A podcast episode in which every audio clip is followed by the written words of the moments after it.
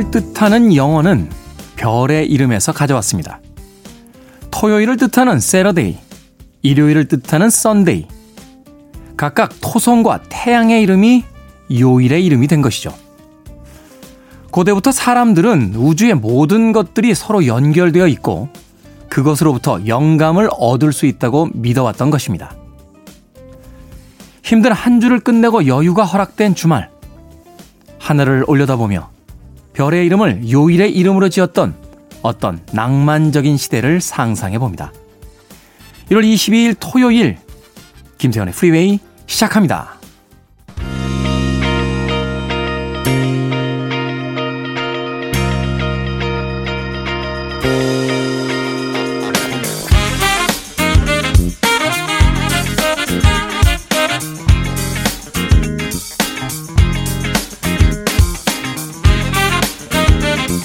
Kid의 아침 선택 김태훈의 프리웨이 저는 클 태 자 쓰는 테디 김태훈입니다.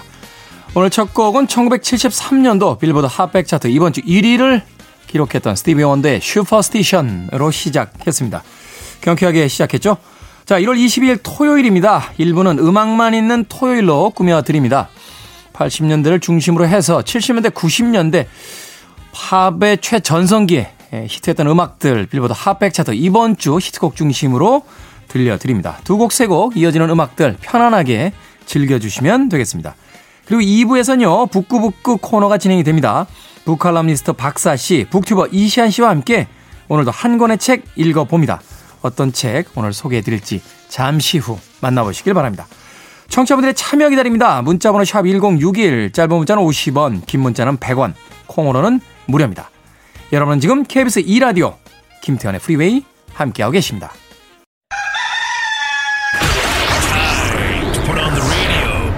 김태훈의 프리웨이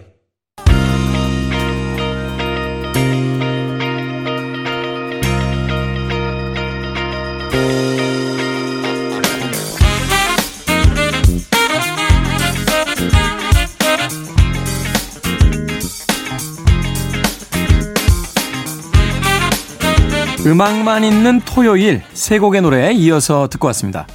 1970년 빌보드 핫백 차트 이번 주 1위를 기록했던 곡이에요. 아카데미 주제가상을 받았던 것으로 기억합니다. BJ 토마스의 Raindrops Keep Falling on My Head. 그리고 이어진 곡은 1977년도 역시 이번 주 빌보드 핫백 차트 10위에 올랐던 메리 맥그리거의 Torn Between Two Lovers. 그리고 94년도 역시 같은 차트 이번 주 9위에 올랐던 테빈 캠벨의 Can We Talk까지 세 곡의 음악 이어서 들려드렸습니다. 음악 들으면서 참 음악은 대단하다, 아, 위대하다, 이런 생각을 다시 한번 해보게 됩니다. 1970년에 나왔던 곡과 94년도, 그러니까 24년의 간극을 가지고 있는 음악인데, 그럼에도 불구하고 음악을 같이 붙여서 들어도 전혀 어색함 없이 사람들에게 많은 즐거움을 줄 수 있다는 것. 어떤 사적 공간에 가서요, 나이 차이가 24살 정도 나는 사람들과 앉아서 이야기 나눌 때, 글쎄요. 자연스럽다거나 혹은 아무런 꺼리낌 없이 이야기를 나눌 수 우리나라의 문화에서는 그렇게 쉽지만은 않을 것 같아요. 나이가 많은 분들은 좀 대접을 받으시려고 들 거고 또 젊은 사람들은 젊은 사람들대로 어우 옛날 사람들이라고 하면서 그들의 이야기에 조금 지루함을 느낄 수도 있을 것 같은데 음악만큼은 그 20여 년의 간극을 가지고 있음에도 불구하고 여전히 아름답게 우리에게 들려옵니다. BJ 토마스의 Raindrops Keep Falling on My Head 그리고 메리 맥그리거의 Torn Between Two Lovers 그리고 테빈 캠벨의 We Talk까지 세 곡의 음악 이어서 듣고 왔습니다. 황정숙님 테디 주말 아침에 프리웨이랑 함께합니다. 대문 사진 멋져요. 오늘은 쉬니까 편하게 듣겠습니다. 하셨습니다. 얼마 전에 대문 사진이 바뀌었죠? 네, 멋집니까? 1년에 수투 입는 날이 며칠 없는데 그날 하여튼 네, 살이 좀 쪘더군요. 맞춤 수트입니다. 네, 맞춤 수트. 맞춤 수트인데 그날 허리가 꽉 껴가지고요. 네, 숨을 숨을 참으면서 찍었어요. 네, 반성했습니다. 좀 나태하게 살았구나. 게으르게 살았구나. 오늘부터 윗몸 일으키기를 어, 500개 하던 걸 한 800개 정도로 올려야겠다. 이런 생각을 하면서 500개요? 500개를 어떻게 합니까? 하루에, 하루에 세 번 나눠서 100개 하기도 힘듭니다. 뱃가죽이 찢어질 것 같아서. 어찌됐건, 네, 그렇게 예전에 입었던 옷, 한동안 입지 않았던 옷을 입게 되면 자기 몸에 어떤 변화 같은 걸 느끼게 될 때가 있잖아요. 어, 조금 나태했나? 라는 생각을 하면서 또 한편으로는 내 나이에 배에 살이 좀 붙을 수도 있지. 그렇게 좀 너그러운 마음도 가졌던 하루였습니다. 사실은 더 멋진 사진들이 많았어요. 네, 007의 제임스 본드 같은 사진도 있었고, 네, 여러 어떤 그 액션 영화의 주인공 같은 사진들이 있었는데, 네, 그 사진을 선택한 건 어, 전적으로 미니롱 PD의 개인적 취향이었다. 저는 이렇게 이야기 드리고 싶습니다. 사진 괜찮았죠? 네. 0694님, 안녕하세요. 태우님, 병원 동생 소개로 듣게 됐습니다. 출근길 함께 하겠습니다. 따뜻한 방송 부탁드릴게요. 하셨습니다. 0694님, 자주 오십시오. K1260163님, 평소에는 아침 출근길 차에서 만나다가 오늘은 내복 입고 컴퓨터 앞에 앉았습니다. 하셨는데, 자꾸 상상되네요. 위아래 내복 입고 컴퓨터 앞에 앉아 계신 모습이. 요새도 내복 많이 입으시나요? 최근에는 무슨 무슨 택이다 라고 해서 몸에 좀 더 바짝 붙는 그런 이너웨어를 주로 많이 입는데, 내복 입는 분들도 어, 계신 것 같아요. 참 그런 모습들이 사라져가고 있죠. 예전에는 월급 받으면 그 첫 월급으로 부모님들 내복 사드렸던 그런 기억들 가지신 분들도 꽤 많을 것 같습니다. 겨울엔 따뜻한 게 최고입니다. 무슨 택이고 무슨 내복이고 그냥 따뜻하게 입고 겨울 잘 나시길 바라겠습니다. 자, 두 곡의 음악 소개해 드립니다. 96년도 빌보드 핫백 차트 이번 주 3위에 올랐던 곡이에요. 어, 영국의 2인조 그룹이죠. Everything But The Girl의 Missing 그리고 1999년도 빌보드 핫백 차트 역시 이번 주 5위에 올랐던 이그라이 체리의 Save Tonight까지 두 곡의 음악 이어집니다.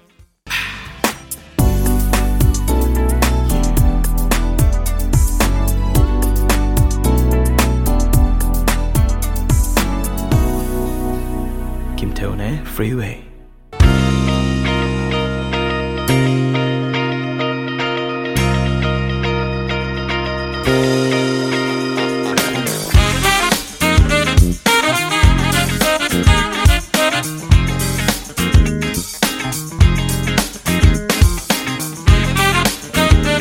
빌보드 Kid의 아침 선택 KBS 2라디오 김태훈의 프리웨이 음악만 있는 토요일 함께하고 계십니다. 두 곡의 음악 이어서 듣고 왔죠. 1983년도 빌보드 핫백 차트 이번 주 16위에 올랐던 케니 로긴스의 Heart to Heart 그리고 1978년도 역시 같은 차트 이번 주 9위에 올랐던 빌리 조엘의 Just the Way You Are까지 두 곡의 음악 이어서 듣고 왔습니다. 3768님, 저는 조기 축구의 총무를 맡고 있습니다. 우리 회원들에게 강제로 김태훈의 프리웨이를 듣게 하겠습니다. 강제로는 하지 맙시다. 예, 강제로. 우리가 강제로 뭘 하는 시대를 벗어난 지가 그렇게 오래되질 않았습니다. 예. 예전에 다 뭐를 강제로 했던 시절들이 있죠. 어, 선택권이 없었던 것. 선택권이 없다는 것만으로 얼마나 불행한가 하는 것을 몸소 체험했던 시대가 있는데 라디오 방송이 라디오 프로그램이 뭐라고 그걸 강제로 듣게 하십니까? 예전에 저희 어릴 때 학교 다닐 때 강제로 뭘 외워야만 하고 강제로 아침마다 뭘 해야만 하고 했던 것들이 있는데 아주 징글징글합니다. 그러니까 강제로는 하지 맙시다. 예, 그냥 자, 요새는 넛지라고 하죠. 넛지. 넛지도 뭐 나온 지 한참 된 그 이론이긴 합니다만 사람들에게 뭔가를 강제로 권유하기보다는 이렇게 옆구리를 툭 치거나 팔꿈치로 툭 쳐서 그냥 슬쩍 권하는 듯이 슬쩍 이야기하는 듯이 그렇게 해서 듣게 하는 게 훨씬 더 효과적이지 않을까 하는 생각 해보게 됩니다. 하고 싶었던 것도 누가 옆에서 강제로 시키면 안 하게 되잖아요. 3768님, 네, 강제로는 하지 말아주세요. 김태식님, 와이프가 물 갖다 달래요. 갖다 줬더니 왜 이렇게 차갑냐고 다시 가져오래요. 뜨거운 물 조금 넣어줬더니 왜 이렇게 미지근하냐는 겁니다.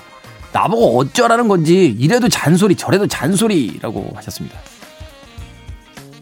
김태식 씨가 잘못하신 거예요. 왜 이렇게 차갑게 갖다 주고 왜 이렇게 미지근하게 갖다 주십니까?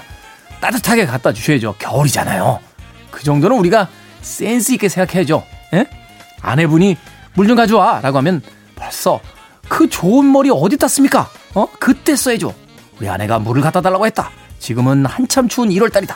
춥지 않겠는가?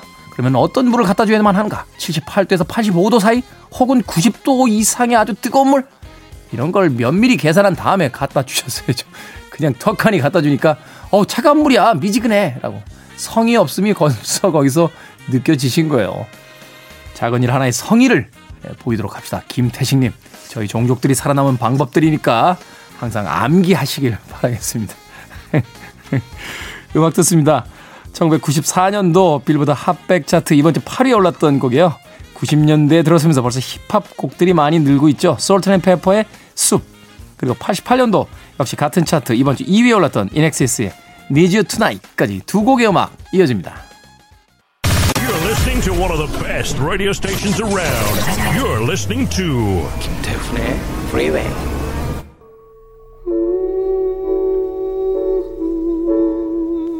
빌보드 Kid의 아침 선택 KBS 2 라디오 김태훈의 프리웨이 함께하고 계십니다. 1부 끝곡은 1974년도 빌보드 핫백 차트 이번 주 3위에 올라있던 바브라 스트라이젠드의 The Way We Were 듣습니다. 저는 잠시 후 2부에서 뵙겠습니다.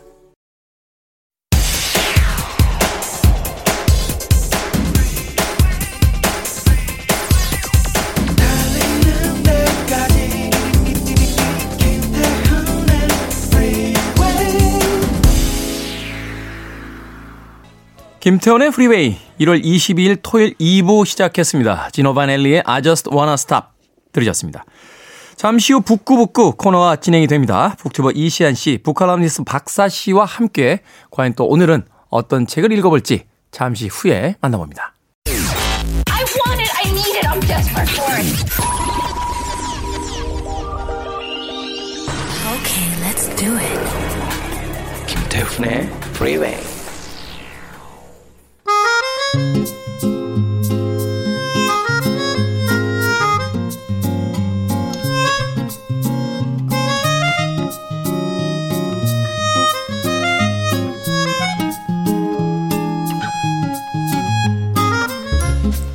오고 가는 대화로 감상의 폭을 넓히는 시간입니다. 북구북구 북튜버 이시안 씨, 북칼럼니스트 박사 씨와 함께합니다. 어서 오세요. 네, 안녕하세요. 반갑습니다. 반갑습니다. 자, 바쁜 현대 사회에 제목만으로도 흡족함을 주는 에세이 한 권 오늘 두 분과 읽어보도록 하겠습니다. 저도 이 책 산지는 꽤 오래됐는데 아, 책꽂이에 그냥 꽂혀만 있어도 기분이 좋아요. 그렇죠. 슬쩍슬쩍 제목만 봐도 그렇지 하고 고개를 한번 왜 그런 거 있잖아요. 동네 좋은 친구들 혹은 오래된 그 음식점의 사장님들 이렇게 가게 밖에 나와 계시면 네. 지나가다가 어 안녕하세요 하고 인사 하는 것만 기분 좋아지는 거 있잖아요. 어, 좀 부담스럽던데 한동안 아, 안 가가지고? 미안해서. 저는 이 책이 그렇습니다. 아, 그 양가적 감정이 있죠. 네. 읽질 않아서 부담스럽긴 하지만 제목만 봐도 고개를 한번 끄덕하면서 그렇지 하면서 아니, 그러니까 이 책이 인생 책이라는 분들이 그렇게 많으시더라고요. 제 주변에 의외로 의외로 맞나요? 바로, 바로 그 책의 제목은 네. 버트란드 러셀이 쓴 게으름에 대한 찬양입니다. 와 여기 박수 기립박수 쳐줘. 아, 네. 저희 그냥 이 에세이 한번 낭독하고 그 집에 갈까요? 그, 아니 버트란드 러셀은 저는 그 성자들이 계시잖아요. 그 성자들 이제 마호멧, 뭐 예수님, 아, 예, 공자, 예. 석가모니. 저는 5대 성인에 들어가요. 다섯 번째 인물은 버트란드 러셀이다. 자, 게으름에 대한 찬양 듣기만 해도 이렇게 입가에 미소가 띄어지게 하는 이 책을 쓰신 우리의 버트란드 러셀님은 어떤 분이신지 좀 소개를 해 주십시오. 네, 네. 아 근데 이분 너무 열심히 사셨던데요. 이 게으름을 찬양하시는 분이 사실 이분이 쓴 왜그그 두꺼운 책이죠. 그저 서양 서양 문화 서양 철학사. 서양 철학 서양 철학사. 그 책은 진짜 두꺼워요. 네. 게으, 게으르게 살아야 된다 해놓고 거의 제가 아마 기억나는 한거 600에서 800페이지 사이 정도 되는 네. 것 같은데. 그러니까 대단히 우리나 그 물팀 인간의 그 물팀한 뭐 수학이나 철학 발전에도 엄청 기여를 하셨고 많은 책을 쓰셨고 하여튼 암- 굉장히 부지런하게 살다 가신 네. 분이십니다. 현실 참여도 많이 하셨잖아요. 현실 참여 네. 굉장히 많이 하셨고요. 이분은 작가라기보다는 영국의 수학자, 철학자, 수리논리학자, 역사가, 사회 비평가로 유명하신 분이시죠. 네. 벌써 듣기만 해도 그냥 좀 사람? 있지 전인적인? 사람? 약간 당시로서 이제 백종원 씨 같은 분 아닌가. 그렇죠? 커피 전문점도 하시고 우삼겹살집도 하시고 연탄으로 불고기도 구우시고 하시니까 네, 네. 1872년에 그 영국의 총리를 지낸 존 러셀 백작의 손자로 태어났습니다. 백작이시죠. 네, 말 그대로 아. 그러네요. 귀족이십니다. 총리의 손자로 태어났다. 네. 그 아버지 존 러셀은 무신론자였고요. 아주 급진적인 사상을 가진 분이었어요. 그런데 두- 부모님이 두 분 다 일찍 돌아가셨고 조부모 밑에서 자랍니다. 음. 이 할머니가 공교육을 반대해서 홈스쿨링을 했던 탓에 이 친구를 사귀지 못한 고독한 유년기를 보냈다고 합니다. 아, 그러네요. 네, 많이 외로워서 사실은 자살도 몇 번 생각을 했다고 하는데요. 음. 수학을 너무 좋아해서 아 수학을 하기 위해서 자살을 하면 안 되겠다고 생각했다는 대단히 놀라운 분이시기도 합니다. 네, 우리 학창 생활 때 수학 때문에 인생을 포기하고 싶은데 그러니까 반- 그렇죠. 반대인데 그렇죠. 보통. 이분은 수학 때문에 인생을 살아야 된다. 그렇죠. 네, 네, 우리 그런 아는 분이셨어요. 우리 아는 우리 아는 너무 많이 다르신 분이네요. 네. 이 대학은 케임브리지 대학 트리니티 칼리지로 갔고요. 그곳에서 철학과 수학의 두각을 보이게 됩니다. 이 수학자로서도 철학자로서도 굉장히 활발하게 활동을 했어요. 그러다가 1차 세계 대전 중에는 반전 운동을 하고요. 네. 2차 세계 대전 때는 히틀러에 반대해서 정치적으로 상대적인 평화주의를 제창하게 됩니다. 그러니까 거대한 악에 반대하기 위해서는 전쟁을 선택할 수 있다. 약간 이렇게 살짝 이제 입장을 바꾼 거죠. 그러니까 1차 세계대전 때와 2차 세계대전 때 입장이 좀 바뀌신 거죠? 네, 네. 이후로도 평화운동에 매진하면서 많은 책을 썼고요. 1950년에 노벨 문학상을 받았습니다. 이야. 이 인본주의와 양심의 자유를 대표하는 다양하고 중요한 저술을 한 공로를 인정받았던 거죠. 음. 그리고 비트겐슈타인과 함께 분석 철학의 창시자 중에 한 명으로 꼽히고요. 네. 뭐 논리학자로나 수학자로서도 대단히 인상적인 성과를 남긴 분이십니다. 그렇게 열심히 사시면서 심지어 오래 사셨어요. 97세까지 사셨고 자택에서 독감으로 세상을 떠났습니다. 이야. 정말 뭐랄까 그냥 한 개인의 몸으로서 인류에게 기여한 바가 대단하신 분인데 이분의 또 되게 놀라운 점이 자기의 입장이 틀렸다라고 했을 때 그걸 수정하는 것을 그, 그 망설이지 않았다고 해요. 앞서 이야기해 주신 것처럼 1차 세계대전 때와 2차 세계대전 때 입장이 바뀌시잖아요. 그렇죠, 그렇죠. 그러면서 이분은 나는 절대로 믿음을 위해 죽진 않아, 않을 것이다. 내가 틀렸을 수 있으니까. 라고 이야기를 했던 어떤 개방적이고 열린 태도를 가진 분으로서도 네, 되게 인상적인 분이었던 것 같아요. 이야, 멋지네요. 네. 움베르토 에코가 했던 이야기 중에 신념에 목숨 거는 자들과 친하게 지내지 말라라고 하잖아요. 저는 사실 우리나라 사회에서 가장 필요한 게 바로 그것인 것 같아요. 생각을 바꿀 자유. 음. 그러니까 아니 무슨 20년 전에 했던 이야기 한 마디를 가지고 와가지고 그것도 앞뒤 문장 다 잘라놓고 인제 와서 당신이 예전에 그렇게 얘기하지 않았냐고를 가지고 지금을 공격하는 이 상황 그러면 결국 네. 한 인간의 변화 가능성, 성장 가능성을 인정하지 않겠다는 사회잖아요. 그걸 소위 이제 예전 용어로 쓰면 이제 반동이라고 무시무시한 용어로 변하지 않는. 무엇이다라고 예. 이렇게까지 이야기를 했는데 바로 그 변화에 대한 것을 흔쾌히 받아들이고 나는 절대로 믿음을 위해서 어, 인생 목숨을 걸지는 않을 것이다. 라고 이야기했다. 이야, 멋진데요? 아, 근데 실천이 그러니까 이분이 89세 때 반핵 운동을 했다가 체포당해서 7일 동안 구금을 당해요. 89세예요. 89세예요. 그 이게 믿음을 위해서 목숨을 걸지 않는 분 치고는 그 정도면 목숨을 건 게 아닐까 싶기도 하고요. 그러니까 믿음을 위해서 영원히 목숨을 걸진 마라. 아, 있죠. 목숨 직전까지 거셨을 수는 있죠. 이게 사형이다 이러면 아니 잠깐만요. 내말 좀 들어봐. 거기, 약간. 거기서 핵심은 이제 목숨을 걸지 마라가 아니라 아, 믿음 이게 아닐까. 그러니까 네. 믿는다는 것은 변할 수 있다. 그러니까 그것이 불변이라고 믿지 마라라고 네. 하는 것이 아닌가 하는 또 생각이 듭니다. 근데 저는 그때만 하셨던 말씀도 굉장히 인상적이었어요.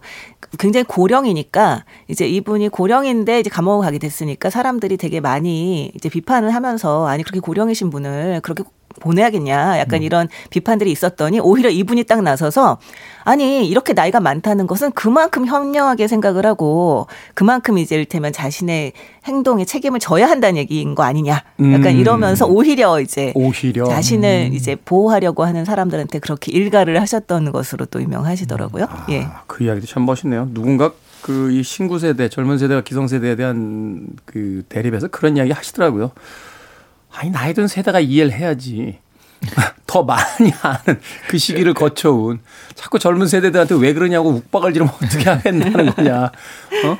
더 많은 많이 안다는 사람, 더 많이 가진 사람도 이해를 해주는 거지라는. 그럼요. 사실 이야기. 그렇죠. 그렇죠. 그들은 늙어본 적이 없지만 우린 젊어본 적이 있으니까. 그러니까. 네, 그러니까 더 이해할 수 있는 그 지평은 열려 있는 셈인 거죠. 근데 그런 표현을 쓸 때는 이제 또 우리보다는 네, 네, 그렇죠. 그렇죠. 저는 아닌 것 같고 여러분 인정하세요. 빠지겠습니다. 북튜버 이시안 형과 아, 컬럼니스트 박사 누나와 함께 네, 방송을 진행을 하고 있습니다. 자, 이 책에 대한 이야기 이제 본격적으로 얘기해 보도록 하겠습니다. 이시안 씨, 네. 뭐 열심히 살아야 된다, 근면해야 돼.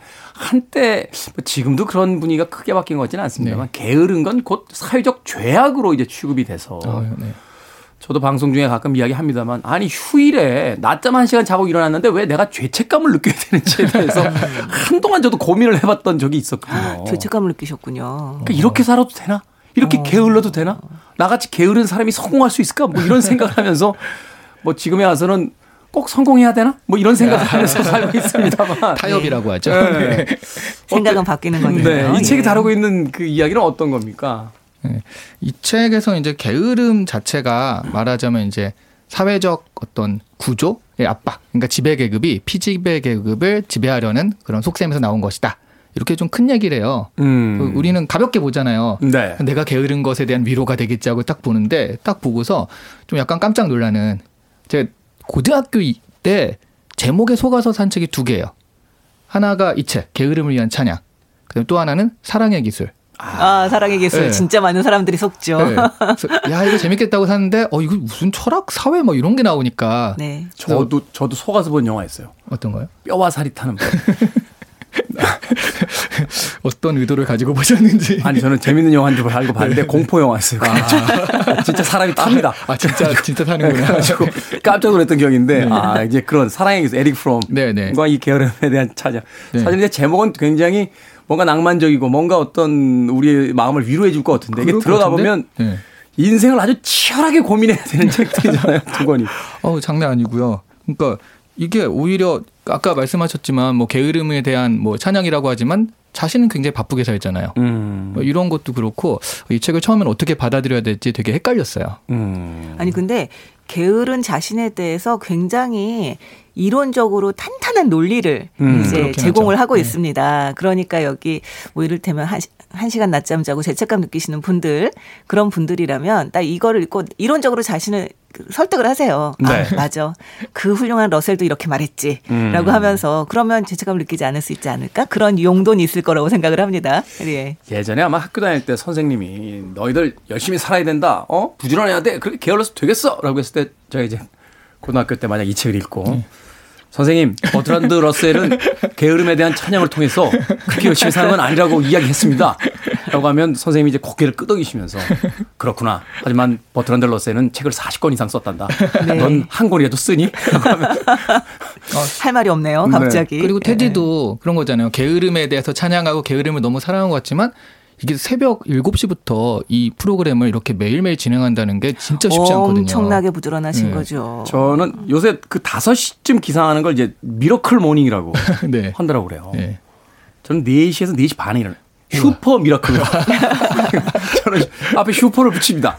네. 아, 이 시간에 miracle morning보다 더 뛰어 super miracle morning을 이제 시작을 한다라고 네. 하는 건데 어찌됐건 자, 여기까지 이야기를 들으면 조금 오해하실 수 있는 부분이 있는데 이 책은 바로 이제 사회에서 강제된 노동 네. 그리고 어, 여가를 인정하지 않는 분위기.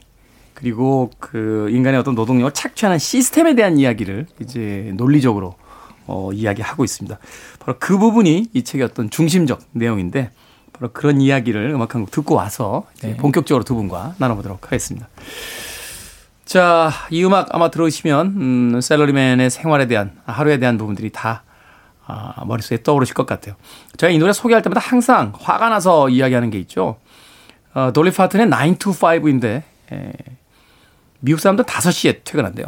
어, 점심시간도 노동시간으로 넣어주는 거죠. 그래서 8시간 노동인데 우리는 왜 좋은 건 안 배웁니까? 아, 점심시간은 노동시간에서 빼고 6시에 퇴근시킵니다. 아, 저는 강력히 5시 퇴근을 주장하는 돌리 파튼의 음악 듣습니다. 9 to 5. 빌보드 키드의 아침 선택 KBS 2라디오 김태훈의 프리웨이 돌리 파튼의 9 to 5 듣고 왔습니다. 토요일 코너는 북구북구 책 한 권을 읽어보는 시간이죠. 이시안 씨, 박사 씨와 함께하고 있습니다. 자, 버트란드 러셀의 에세이 게으름에 대한 찬양 무조건적인 일 그것이 바로 미덕이 아니다라고 주장을 하고 있습니다. 그 근거는 무엇일까요? 여기 나오는 예로 치면요. 그 근로자들이 부지런히 일을 해서 생산을 해내면 결국 생산품이 소비를 초과하게 되잖아요. 그렇죠. 그럼 가격이 내려가게 되고 근로자들이 실직으로 이어진다는 거예요. 음. 그러면 결국 100명 중에 50명만 하루 8시간씩 일하고 나머지 50명은 실직 상태에서 생계 위협을 받게 된다. 음, 그래서 버트란드 러셀의 주장은 100명이 하루 4시간씩만 일하자 이거거든요. 브라보. 예. 그렇게 되면 돈을 쓸 시간이 생겨서 소비도 일어나게 되고요. 소비는 또 다른 생산의 needs를 만들게 되니까 소비가 있어야 생산도 있는 거잖아요. 그래서 그렇죠. 러셀, 이 얘기하는 게 진짜 악당은 수입을 저축하는 사람이다라고 얘기를 합니다.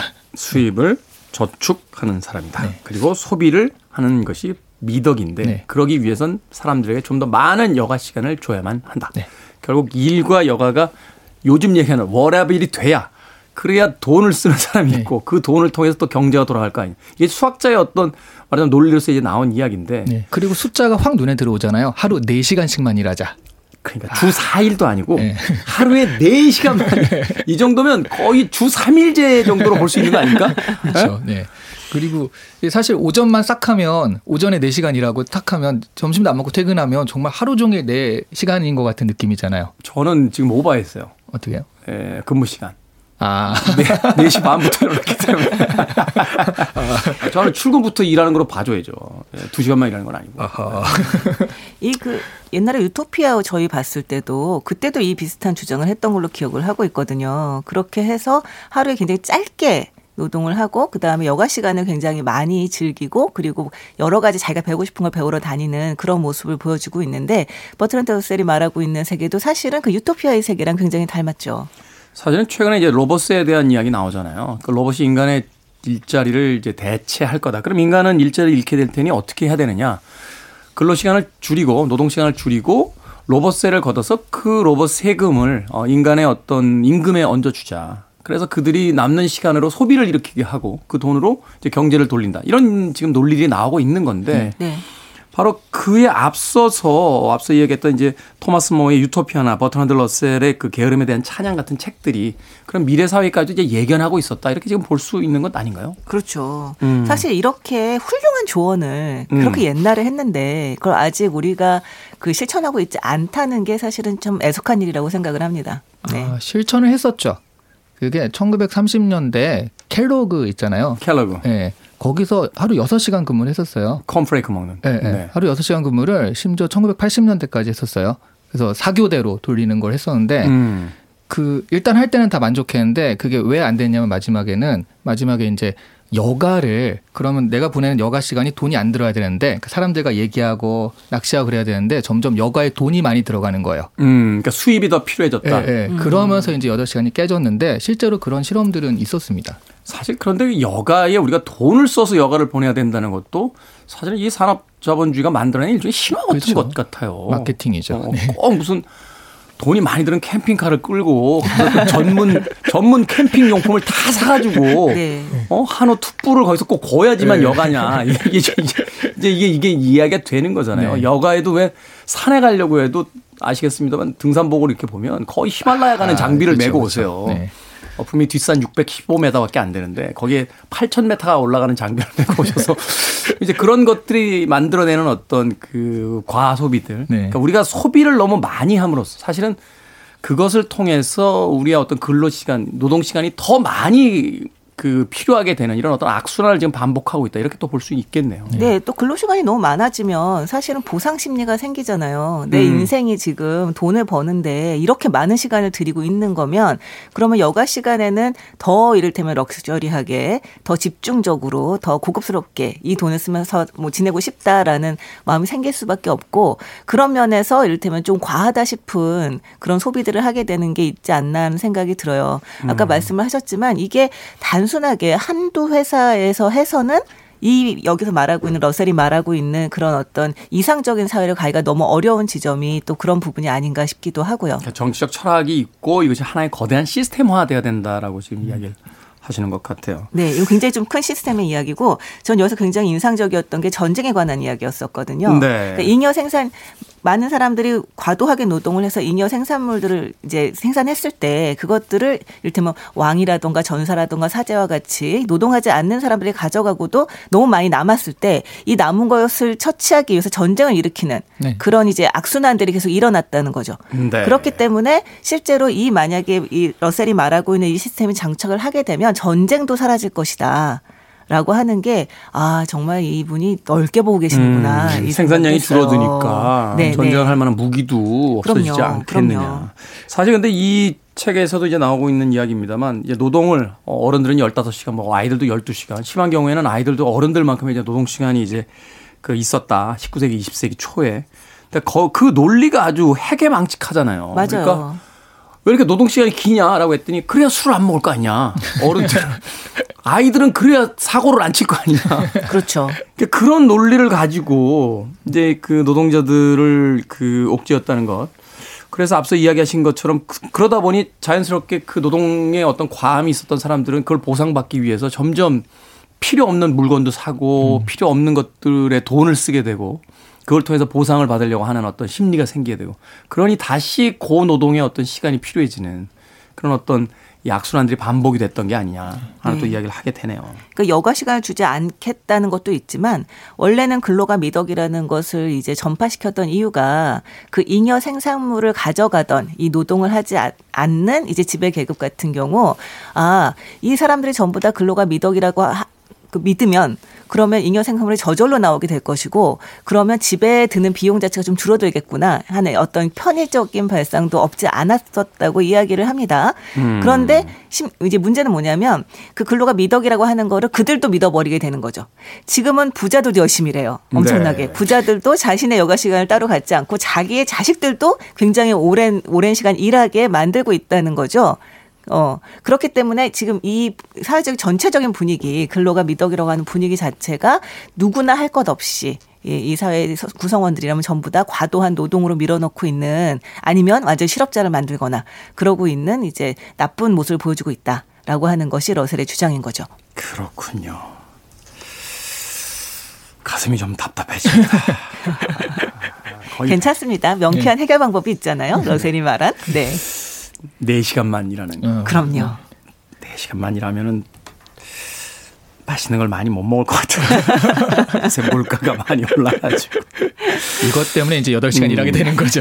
네. 자, 일단은 그 이 버트런드 러셀이 이야기한 이제 게으름에 대한 찬양, 여가의 중요성에 대한 이야기를 할 때 이 노동을 강조한 음, 어떤 논리를 우리가 어떻게 네. 타파하고 있는지를 알게 되면 좀 더 그 여가에 대한 어떤 당위를 얻어내는데 좀 쉬워지지 않을까 하는 생각이 들거든요.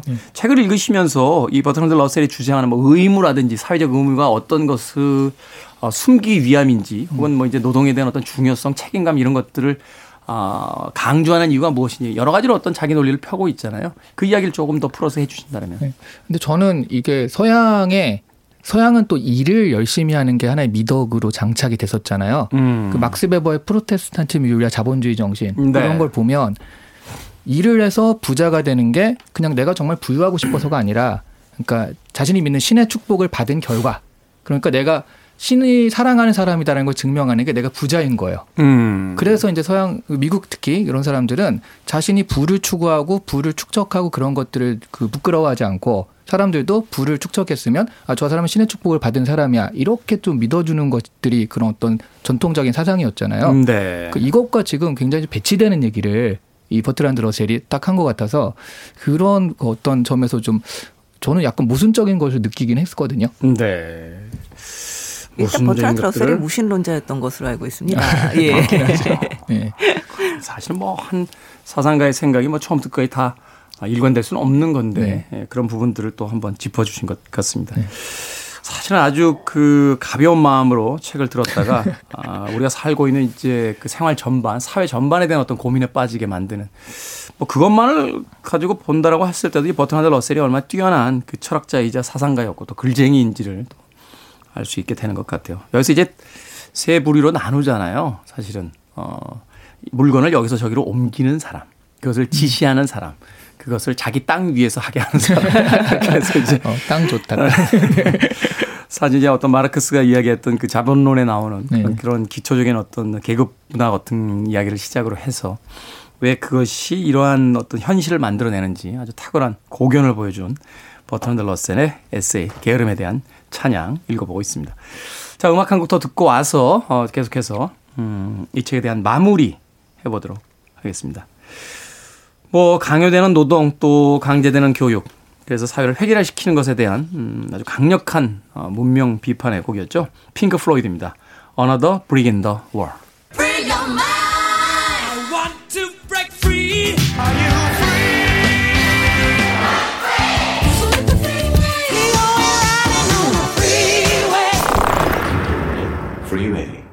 빌보드 키드의 아침 선택, 김태훈의 프리웨이, 북칼럼니스트 박사 씨, 북튜버 이시한 씨와 함께 북구북구 함께 이야기해보고 있습니다. 오늘 버트란드 러셀의 게으름에 대한 찬양 읽어보고 있는데요. 자, 필요한 일만 한다면 또 불필요한 노동을 줄 수 있다면 정말 긍정적인 효과들이 많이 나타날 것 같은데 어, 책에서 조금 빠져나와서 한번 개인적인 이야기들을 좀 나눠보죠. 어떻게 하면 우리는 이 불필요한 노동을 어, 줄이기 위해서 어, 필요한 일만 할 수 있게 될까요? 아, 근데 요즘에 또 자기 개발 이런 걸 보면 그런 거 있잖아요. 사람들이 자기가 원하는 일을 하고 싶어서 그러니까 직장을 그만둘까 말까 고민을 많이 하는데 그럴 때마다 조언해 주시는 게 음. 당신이 원하는 일을 하기 위해서 30%를 그 일을 할 수 있지만 그러기 위해서 하기 싫은 일 70%를 해야 그게 가능하다. 어. 이런 얘기들을 정말 많이 하시거든요. 그렇죠. 오, 네. 그래요? 네. 그래서 처음 알았다. 그래서 필요한 일, 그러니까 자, 나- 자기가 정말 좋아하는 일만 하고 살기는 힘들지 않을까 하는 저는 생각을 해요. 사실 좋아하는 일만 하고 살 수 있다. 네. 그 인생도 과연 행복할까라는 생각도 들어요. 왜냐하면 우리는 때때로 하고 싶지 않은 무엇인가를 하면서 또 세상에 대한 새로운 생각도 해보게 되고 또 나와 처지가 다른 사람들을 이해할 수 있는 어떤 그 기회를 또 만나기도 하는데 전혀 그렇지 않다라는 거잖아요. 그리고 그래야지 좋아하는 일을 할 때 그 희열도 더 느낄 수 있을 것 같아요. 음. 저는 반대합니다. 네. 충분히 좋아하는 것만 하고도 살 수 있습니다. 아, 저 네. 잘못했습니다. 어투가 잘못했다고 안 하면 혼날 겁니다. 잘못했습니다. 네. 아니 러셀은 이 책에서 이를테면 노동 시간을 줄이는 것을 강조하는 것과 거의 비슷한 비중으로 여가 시간의 중요성을 계속 이야기를 하고 있어요. 여가 시간의 네, 중요성. 네. 그러면서 러셀이 하는 얘기가 사실은 유한계층, 그러니까 여기서는 지배계층, 잉여 생산물을 가지고 유한계층이라는 사람들이 없었다면 인류는 결코 야만 상태를 벗어나지 못했을 것이다. 라면서 그들의 공로를 인정을 하기도 합니다. 하지만 이 러셀의 입장은 그거죠. 여기 얘기를 해보자면 물론 이제 뭐 과학이라든가 예술이라든가 그들 그 잉여의 그 생산물을 차지한 사람들 덕분에 발전을 하긴 했 지만 네. 이렇게 얘기합니다. 유한계층 이들이 전반적으로 유별나게 똑똑한 것도 아니었다. 이 계층에서 어쩌다 다윈 같은 사람이 하나 나왔다 하더라도 그 뒤에는 여우 사냥이나 하고 밀렵자를 벌주는 일 이상의 지적인 일에 대해선 생각조차 해본 적도 없는 시골 신사들이 수만 명이나 있었던 것이다. 그러니까 나머지는 놀았다는 거잖아요. 그렇죠. 네. 그러니까 그렇기 때문에 다윈 정도가 이제 많은 깨달음을 줬고 나머지는 다윈 밑에서 다 놀았다. 이렇게 되는 뭐 건데. 그런 그런 거죠. 네. 그러니까 유한 계층이 작으면 작으니까 단위가 작으니까 그 중에서 다윈 한 명 정도가 나왔다면 지금 인류 전체가 그렇게 이를테면 여가 시간을 풍부하게 쓸 수 있다면 사실은 우리 그 인류가 얼마나 크게 발전할 수 있을지는 정말 상상하기 어려운 면이 좀 있는 거죠. 그 과거에 버지니아 울프가 이야기했던 네. 여자에게도 일정한 수입과 방 한, 그 독립된 방 하나가 있다라면 모두가 작가가 될 수 있다라고 이야기했던 그 이야기와도 이제 일맥상통하는 거잖아요. 맞아요, 맞아요. 음. 굉장히 그러니까 여기서 제가 유토피아하고 자꾸 생각을 떠올릴 수밖에 없었던 게 뭐냐면 네. 이 러셀이 그리고 있는 세계, 그 하루에 4 시간만 일하는 세계가 거의 유토피아입니다. 음. 예를 들어서 이 부분을 좀 읽어드릴게요. 네. 누구도 하루 4시간 이상 일하도록 강요받지 않는 세상에서는 과학적 호기심에 사로잡힌 사람이라면 누구든 그 호기심을 마음껏 탐닉할 수 있을 것이고 네. 어떤 수준의 그림을 그리는 화가든 배 곰지 않고 그림을 그릴 수 있을 것이다. 또한 젊은 작가들은 기념비적인 대작을 내는데 필요한 경제력을 확보할 요량으로 감각적인 작품을 써서 주의를 끌어보려고 하지 않아도 될 것이다. 직업상 경제나 정치에 관심을 가지게 된 사람은 학문과의 교류를 통해 자신의 생각을 발전시켜 나갈 수 있을 것이고 의료인들에겐 발전한 과, 의학을 배울 수 있는 시간이 주어질 것이고 또 교사들은 젊을 때 배운 따라서 그 사이 이미 사실이 아닌 것을 변해버려서 지식들을 틀에 박힌 방법으로 가르치느라 분투하지 않아도 될 것이다. 이런 얘기들을 하나하나 이야기를 합니다. 그러니까 여가가 우리 같은 경우는 지금은 여가 시간을 즐기기 위한 교육을 받을 시간이 없어요. 음. 그렇기 때문에 돈으로 사려고 하는 거죠. 네. 이를테면 정말 여가 시간이 풍부하다면 내가 무엇을 좋아하는지 그리고 그 무엇을 를 알 수 있도록 교육을 받을 수 있고 여가를 잘 보내기 위한 교육을 받을 수 있고 그것을 충분하게 이를테면 문- 문명을 발전시키는데 예술과 과학을 발전시키는데도 기여할 수 있는 그런 길이 열릴 수 있다는 거죠. 마치 옛날에 유한계급을 했던 것처럼. 시간이 남기 때문에 무엇인가를 다른 것들을 할 수 있는 기회를 선사받을 수 있다. 그렇죠. 그렇죠. 그리고 이제 4시간을 일하면서도 아까 경제적인 문제 잠깐 얘기를 했었는데 현재 이게 가능한 이야기는 하루에 4시간을 일하고도 내 24시간을 충분히 내가 하고 싶은 것을 할 수 있는 돈을 벌 수 있다라고 하는 게 전제가 되어 있는 거예요. 그게 시스템적으로 가능하다. 누군가가 일테면 도둑질만 하지 않으면 이라고 하는 것이 기본 전제인 거죠. 누군가가 자신의 노력보다 더한 것을 가져가지 않는다면 네. 그래서 저는 이게 어 약간 공산주의 같은 느낌? 그러니까 공산주의가 실패한 것이 사람을 너무 믿어서라고 하잖아요. 그러니까 여기도 보면 사람을 예, 되게 믿, 믿고 사- 있어요. 사 람을 믿었다기보다는 관료주의가 심했죠. 어, 소비에트 연합이 이제 붕괴되는 어떤 과정 같은 것들을 이제 보게 되면 네. 맞아요. 사실은 거기서 제일 심했잖아요. 일 안 하고서는 가만히 계신 분들 소비에트 연합에서 너무 많았잖아요. 네. 네. 그러니까- 러셀 같은 경우는 레닌하고도 되게 얘기를 많이 했었다고 하는데 그러면서 음. 굉장히 레닌에 대해 실망하고 뭐 그랬던 음, 이야기들이 좀 음, 나옵니다. 음, 음. 예. 그러니까 여기도 말하자면 시스템이 그렇게 잘 갖춰진다라고 한다면 또 사람들은 그 여가를 또 이렇게 발전시키는 쓸 것이다라고 해서 시스템이 잘 갖춰지는 것도 역시 사람이 만드는데 그 가운데 과연 욕심 없는 사람이 있을 것이며 그리고 이제 사람이 시간을 준다고 하면 정말로 과학과 의료 발전에서 쓸 것인가 뭐 이런 것들은 되게 사람을 되게 믿는다. 이 사람들은 놔두면 잘할 것이다. 그런 전제가 아니면 사실 이런 얘기 하기 어려울 것 같긴 해요. 근데 사실 버트란드 러셀은 인간을 믿었다기보다는 시스템을 바꿔야 된다고 얘기했던 인물이 아닐까요? 맞아요. 시스템을 바꾸면 인간도 바뀔 수 있다고 생각을 했던 거죠. 그래서 이런 유물론적 사고를 했던 거죠. 네, 이런 부분도 있습니다. 그러니까 무엇보다도 인생의 행복과 환희가 충만할 것이다라는 얘기를 하면서요. 그 행복한 생활의 기회를 가지게 된 평범한 남녀들은 보다 친절해지고 서로 덜 괴롭힐 것이고 타인의 의심의 눈빛으로 바라보는 일도 줄어들 것이다라고 이야기를 그 하는데요. 부분이 매력적이네요. 네. 그 그냥 부분이 매력적. 그냥 이 부분만 본다면 이 사람이 너무 이상적인 이상주의적인 게 아닌가 싶기도 하지만 사실은 정말 시스템이 잘 만들어진다고 하면 이것이 이렇게 사람들이 변하는 것은 어떻게 보면 굉장히 자연스러운 수순이라고 할 수 있지 않을까라는 음. 생각을 하게 됩니다. 네. 제가 몇 년 전에 한참 관심 갖고 읽었던 책들이 이제 그 미니멀리즘에 대한 책들이었는데 그때 이런 이야기들이 바로 등장했던 것 같아요. 맞아요. 어, 타미 스트로베리 썼던 그 행복의 가격이라는 책에서 가장 인상적이었던 그 이 여성이야말로 하루에 4시간밖에 일을 안 해요. 그리고 이제 트레일러를 끌고 다니면서 어, 전 미국을 돌면서 사는데 그렇게 많은 게 필요 없다. 아, 라는 이야기를 하면서 어, 커피 전문점이라든지 또는 파트타임 4시간 일하는 거 이외에 나머지 시간은 자기가 좋아하는 차를 내리고 책을 보고 낮잠을 잔다. 또 그 어, 우아하게 가난해지는 법이라고 하는 그 독일의 한 편집장이 이제 소위 백수가 된 뒤에 네, 네. 우리의 예전 조상들은 일거리가 없었는데 어떻게 그 품위를 유지하고 살았을까에 대한 이야기를 해보면서 그런 이야기를 하더라고요. 막상 가난해지고 나니 그렇게 많은 것들이 필요 없다는 걸 깨달았다라고 하는 이야기를 이제 하긴 물론 여기서의 가난함이라는 건 이제 최소한의 어떤 생계에는 우리가 이제 유지가 되는 과정이죠. 근데 우리는 사실 어떻게 보면 너무 많은 것들을 욕망하다가 그 물건값을 갚기 위해서 거의 매일 일터에 나와서 일을 해야 되는 이런 이제 상황이 펼쳐지잖아요. 사실 옷장만 열어봐도 입지 않는 옷들이 거의 절반 이상인데 다 카드로 긁은 것 옷들이니 저 카드 값을 메우기 위해서 오늘도 오늘도 우리는 열심히 일을 해야 되는구나 하는 생각을 해보게 되는데 바로 그런 어떤 본질적인 것에 대한 어떤 변화 같은 걸 이 버트란드 러셀이 이미 어 90여 년 전에 이 책을 통해서 우리에게 던져주고 있는 게 아닌가 하는 또 생각도 해보게 되네요. 네.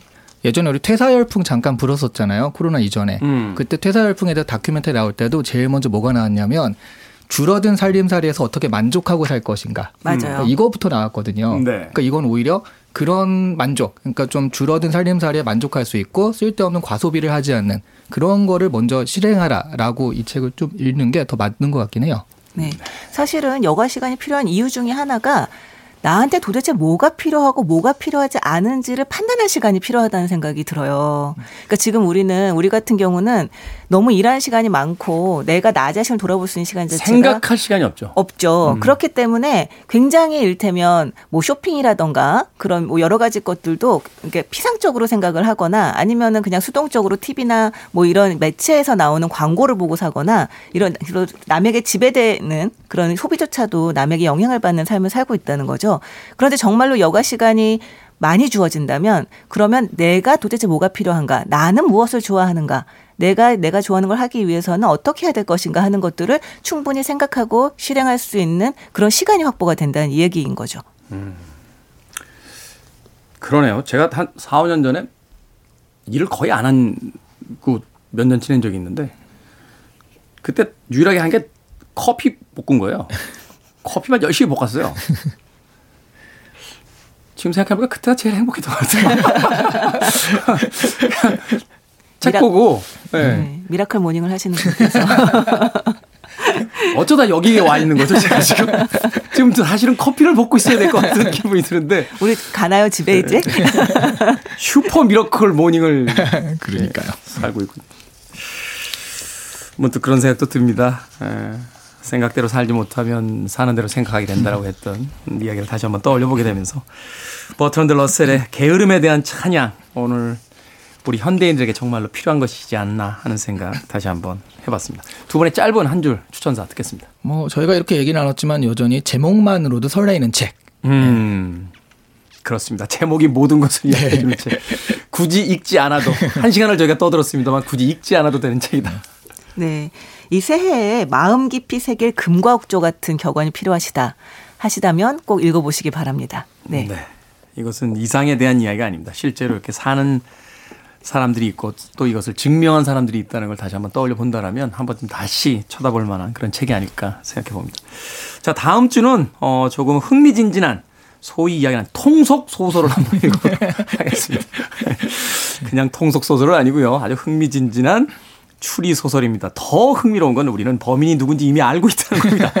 그런데 이미 알고 있는 범인에 대한 추리 소설을 어떻게 읽게 될지 기대해 주시길 바라겠습니다. 아가사 크리스티의 오리엔트 특급 살인 읽어보도록 하겠습니다. 북튜버 이시한 씨, 북컬럼니스트 박사 씨와 함께했습니다. 고맙습니다. 네, 고맙습니다.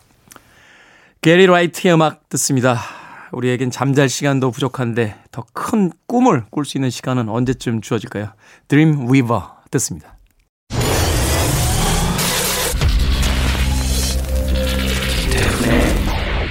Freeway.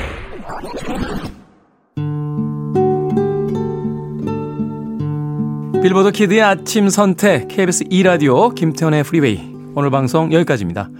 오늘 끝곡은 캐롤 키드의 음악 준비했습니다. When I Dream 편안한 토요일 되십시오. 저는 내일 아침 7시에 돌아옵니다. 고맙습니다.